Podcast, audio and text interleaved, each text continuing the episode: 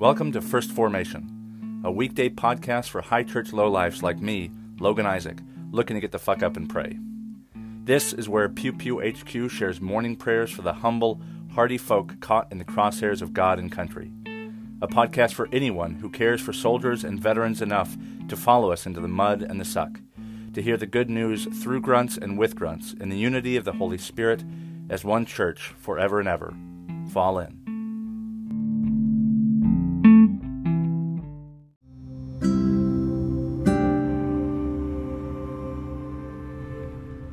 Psalm 38. O Lord, do not rebuke me in your anger, or discipline me in your wrath. For your arrows have sunk into me, and your hand has come down on me. There is no soundness in my flesh because of your indignation. There is no health in my bones because of my sin. For my iniquities have gone over my head. They weigh like a burden too heavy for me. My wounds grow foul and fester because of my foolishness. I am utterly bowed down and prostrate. All day long I go around mourning, for my loins are filled with burning, and there is no soundness in my flesh. I am utterly spent and crushed. I groan because of the tumult of my heart. O Lord, all my longing is known to you. My sighing is not hidden from you. My heart throbs, my strength fails me. As for the light of my eyes, it is also gone from me. My friends and companions stand aloof from my affliction, and my neighbors stand far off. Those who seek my life lay their snares. Those who seek to hurt me speak of ruin, and meditate on treachery all day long.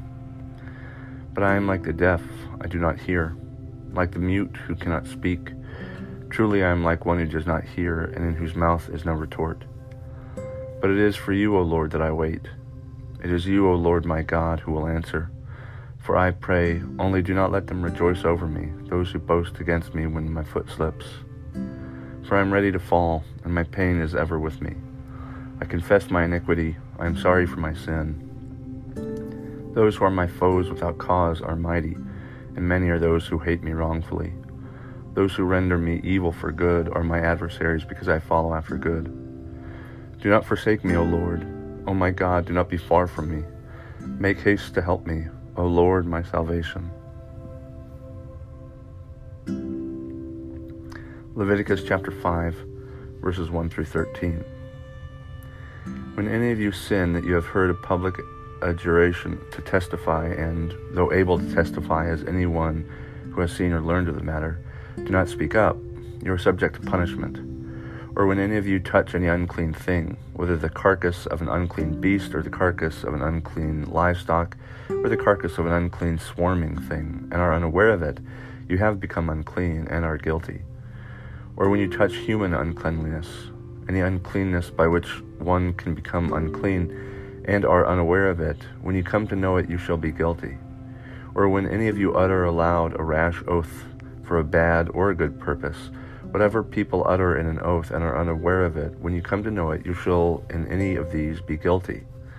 When you realize your guilt in any of these, you shall confess the sin that you have committed, and you shall bring to the Lord as your penalty for the sin that you have committed a female from the flock, a sheep or a goat, as a sin offering, and the priest shall make atonement on your behalf for your sin.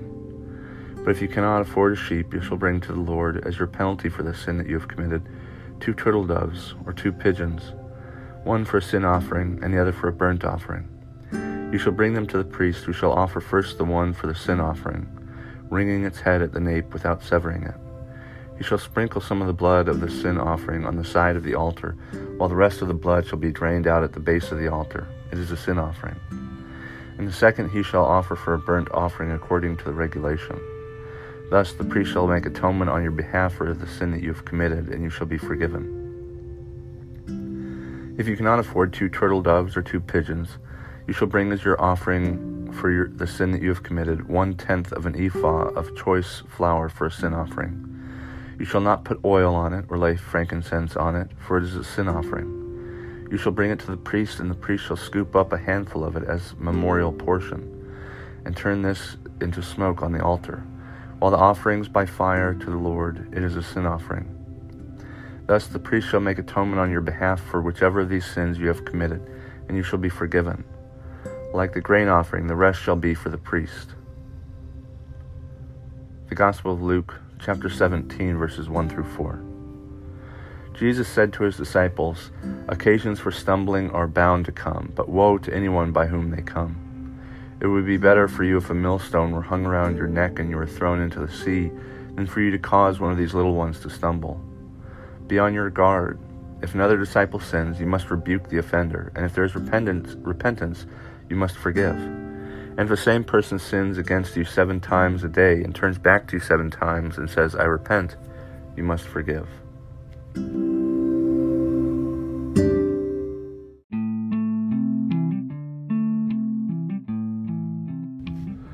This morning's reading from Leviticus, we hear of the sacrificial system, or we get a glimpse of some of its instructions.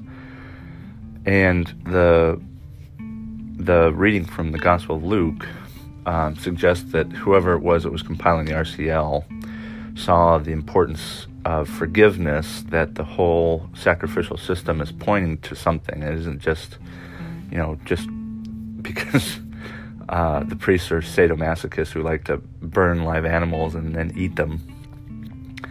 But even in Leviticus, which is not known for the most compelling read, it talks about, this is all happening so that you may be forgiven.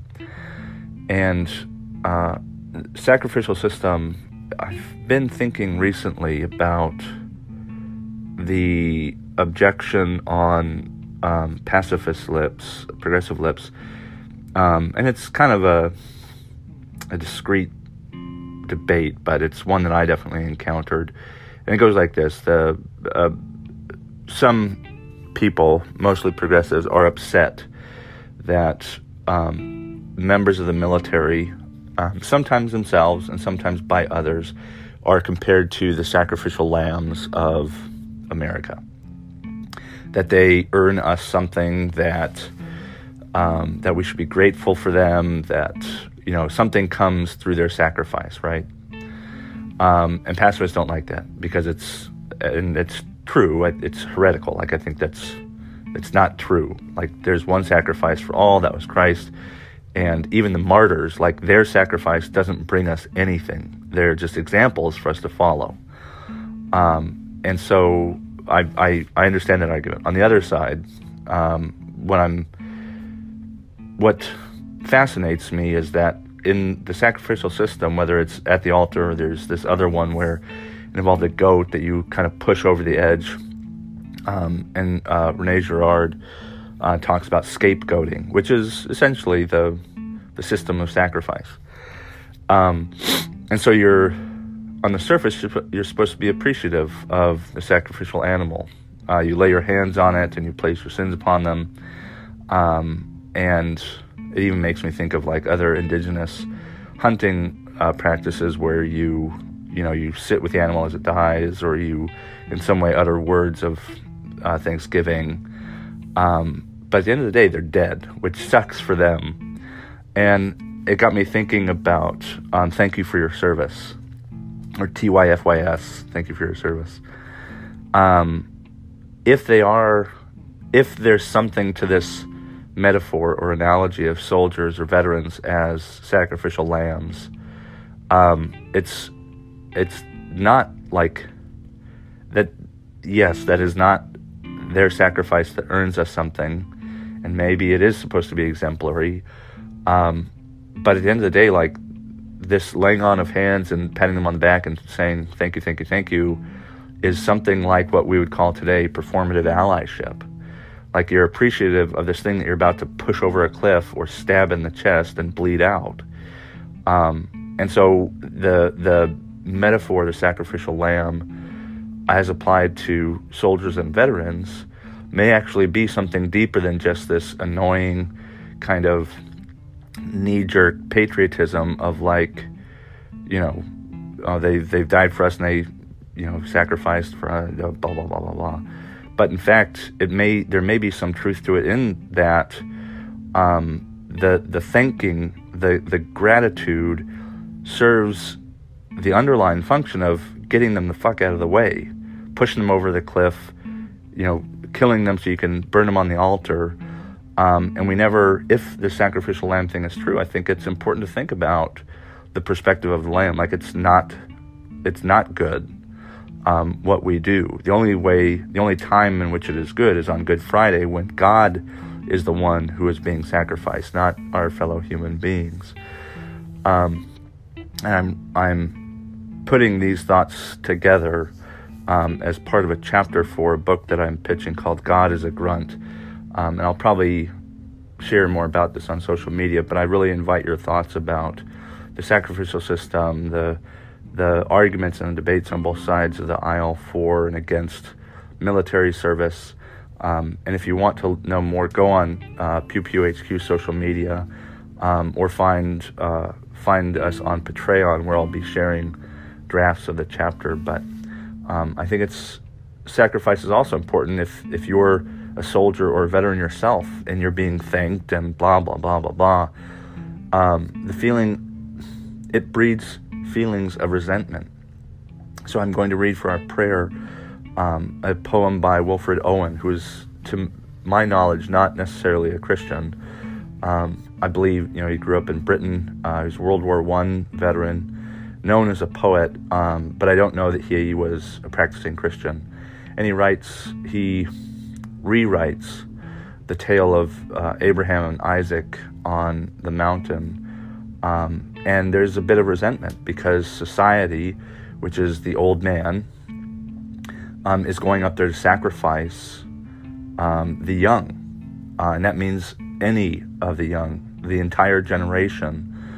And it's needless. World War I, he wasn't a conscientious objector, but he came out against the war, and then was killed about a week before the armistice.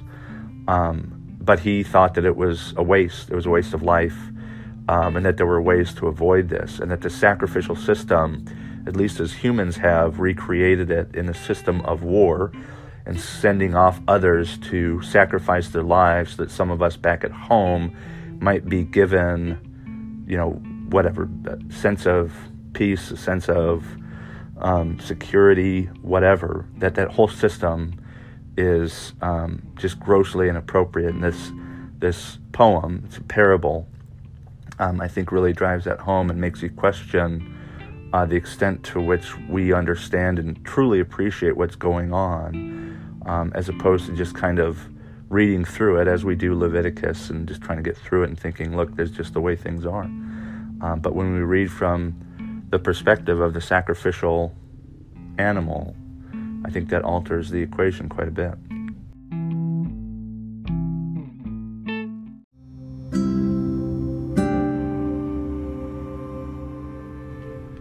The Parable of the Old Man and the Young, by Wilfred Owen. So Abram rose and clave the wood, and went, and took the fire with him and a knife. And as they sojourned both of them together, Isaac the firstborn spake and said, My father, behold the preparations, fire and iron, but where the lamb for this burnt offering? And Abram bound the youth with belts and straps, and builded parapets and trenches there, and stretched forth the knife to slay his son.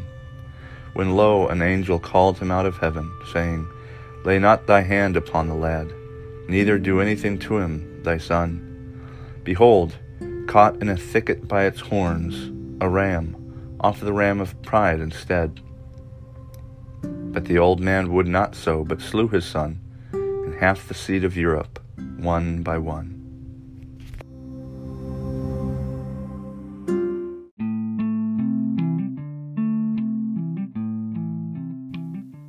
Thank you for falling into Pew Pew HQ's First Formation, where we share morning prayers for the humble, hardy folk caught in the crosshairs of God and country.